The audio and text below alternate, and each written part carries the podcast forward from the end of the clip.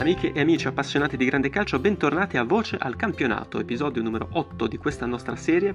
Davanti a noi la tredicesima giornata di Serie A e ancora ben vivo il ricordo della dodicesima che si è svolta in turno infrasettimanale. Il Milan resta capolista ma tira il fiato e fa quello che, eh, come si dice in gergo, fanno le grandi squadre, cioè quando non riescono a vincere non perdono. Milan che è imbattuto da 24 turni ed eh, reduce da due pareggi consecutivi, entrambi 2 a 2 contro il Parma e il eh, Genoa. Il risultato più impressionante della squadra di Pioli è quello di essere riuscito a siglare due reti in ogni singola partita giocata, almeno due reti nelle ultime 14 uscite in campionato. Non c'era mai riuscito nessuno nella storia della Serie A, soltanto il Torino era arrivato a quota 13 gare consecutive della stagione 48-49 e quello era ovviamente il grande Torino. Risultato ancora più incredibile dovuto al fatto che eh, nel Milan manca ormai da tempo Ibrahimovic e infatti gli ultimi 9 gol sono stati messi a segno da difensori e centrocampisti, anzi gli ultimi 4 proprio solo da difensori, Calabria, Calulu e doppietta di Teo Hernandez. Altro record statistico, l'ultimo difensore a riuscire a fare una doppietta in Serie A fu, sempre con la maglia del Milan, Nesta, nel 2009. Dietro il Milan si affaccia con prepotenza un'altra pretendente allo scudetto sotto il segno della Madonnina, ovvero l'Inter di Conte che, liberata suo malgrado del fardello europeo, butta anime e corpo sul campionato e ottiene 5 vittorie consecutive. Conte fa 32 vittorie su 50 panchine in nero-azzurro, come lui Murigno, il che fa ben sperare i tifosi nero-azzurri. Squadra molto cinica, quella dell'Inter, non spettacolare, almeno non nell'ultima uscita contro il Napoli. Pensate alla squadra che nella giornata infrasettimanale ha concluso meno tiri in porta e dopo lo Spezia è quella che ha fatto anche meno dribbling. Come al solito, tanti polmoni a centrocampo, soprattutto Gagliardini si conferma nuovamente e come uno dei corridori della Serie A questa volta ha ottenuto medaglia d'oro, quello che ha fatto più chilometri e quando il tuo portiere è migliore in campo la vittoria 1-0 è particolarmente dolce.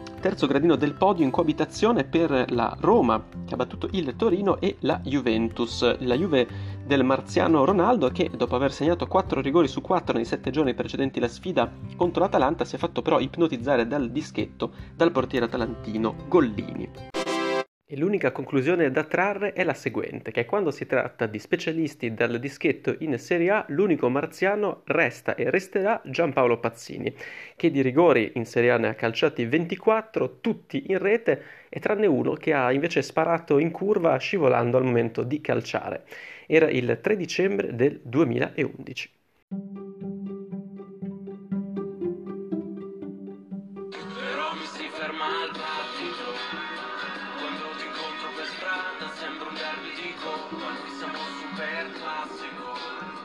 Questo avranno probabilmente pensato Simone e Pippo Inzaghi quando si sono incontrati sulle rispettive panchine di Benevento e Lazio. Partita terminata 1-1 e giocata nel turno infrasettimanale che null'altro è che l'ultimo episodio della saga dei fratelli Inzaghi. Una saga iniziata tanti anni fa con le maglie del Piacenza quando entrambi giovani calciatori iniziavano le loro carriere. E poi anni e anni in giro per l'Italia a rincorrersi a suon di gol con una spiccata predilezione per le imprese europee. Super Pippo, re dei bomber in Champions League per anni prima di essere superato da CR7 e da Messi, mentre Simone Inzaghi che si è tolto la soddisfazione di realizzare un poker in una gara di Champions contro il Marsiglia quando vestiva la maglia della Lazio esattamente vent'anni fa. Oggi Inzaghi quella Lazio la allena e con successo e ha portato a casa un punto dalla insidiosa trasferta appunto contro il Benevento allenato dal suo fratello maggiore. Si erano già incrociati in Serie A, quella volta Bologna guidato da Pippo Inzaghi sconfitto dalla Lazio, questa volta un punto a testa e speriamo tutti contenti. Non solo fratelli ma anche cugini nel turno infrasettimanale. Omar e Brahima Colley con le maglie di Sampe Verona si sono affrontati a viso aperto al Bentegodi senza risparmiare colpi. Brahima eh, appena entrato infatti in elevazione ha rifilato un sonoro ceffone al cugino che però l'ha presa con un sorriso.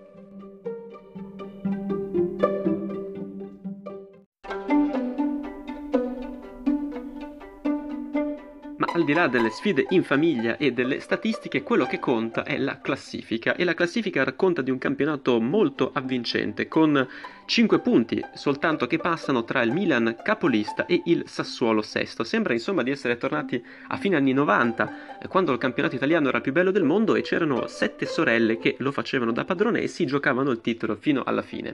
Le due milanesi, le due squadre della capitale, la Juve, il Parma e la Fiorentina. E c'è una data eh, che sancisce la fine di quel periodo magico per il campionato italiano. 3 marzo 2002, 25 giornata di campionato, Verona-Fiorentina 1-2. Per la Fiorentina a segno Adriano e Morfeo.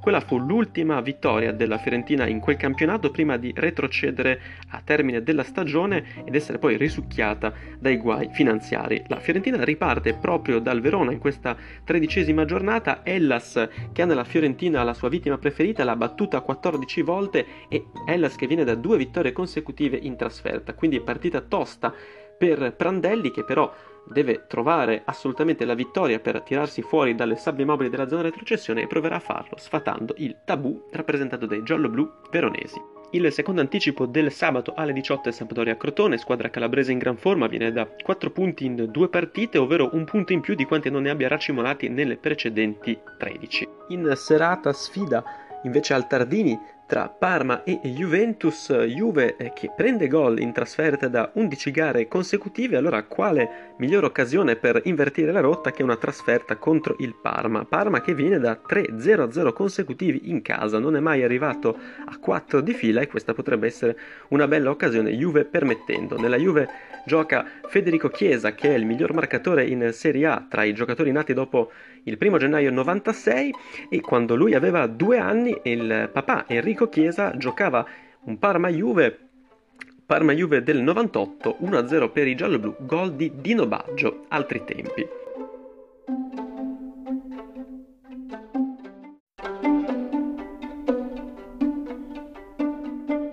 Domenica ore 12.30, Stadio Olimpico Grande Torino.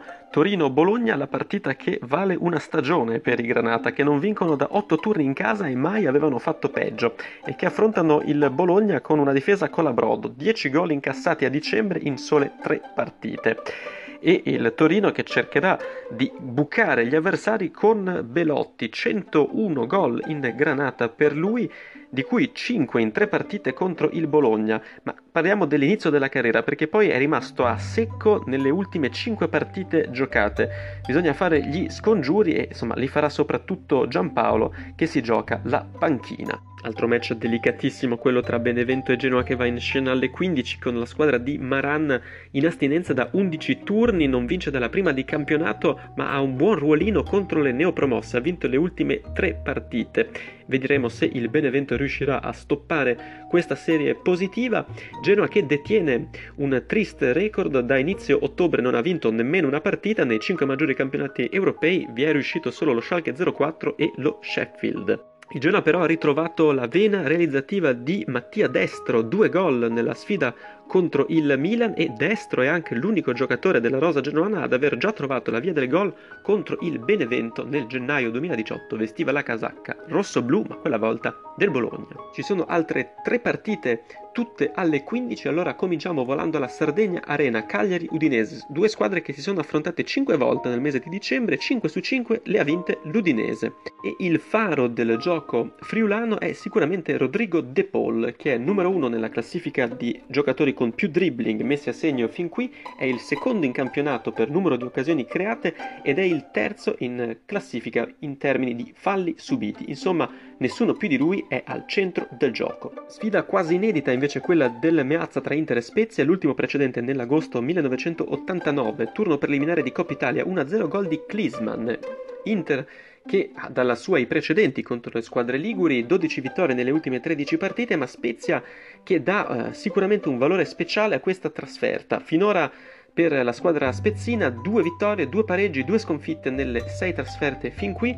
Dovesse vincere arriverebbe a quota 3 su 7 e nessuno è mai riuscito da esordiente in Serie A a fare meglio sfida anche tra grandi attaccanti, Romelo Lukaku è a quota 300 gare da professionista, condite con ben 146 gol, ma dovrà vedersela con un giocatore niente male, Nzola, il francese dello Spezia che fin qui si era fatto conoscere più per i cartellini presi che per i gol messi a segno, questa stagione, la sua prima in Serie A, si è consacrato definitivamente al grande calcio.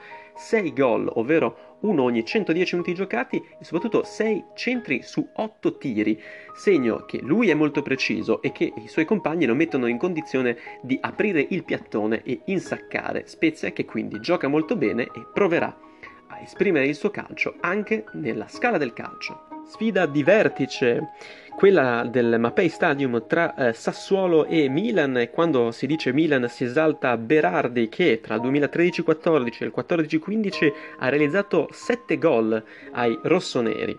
E Milan che in assenza di Ibrahimovic schiera la cavalleria leggera, quella dei classe 99 o più giovani addirittura, ovvero 5 marcatori nati dal 99 in poi, a segno fin qui Calulu, Auge, Diaz, Leao e Sailemakers.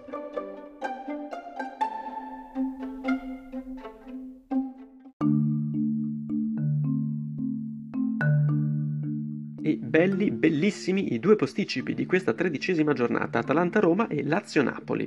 L'Atalanta ha un'ottima tradizione contro la Roma, sia nel medio sia nel lungo periodo.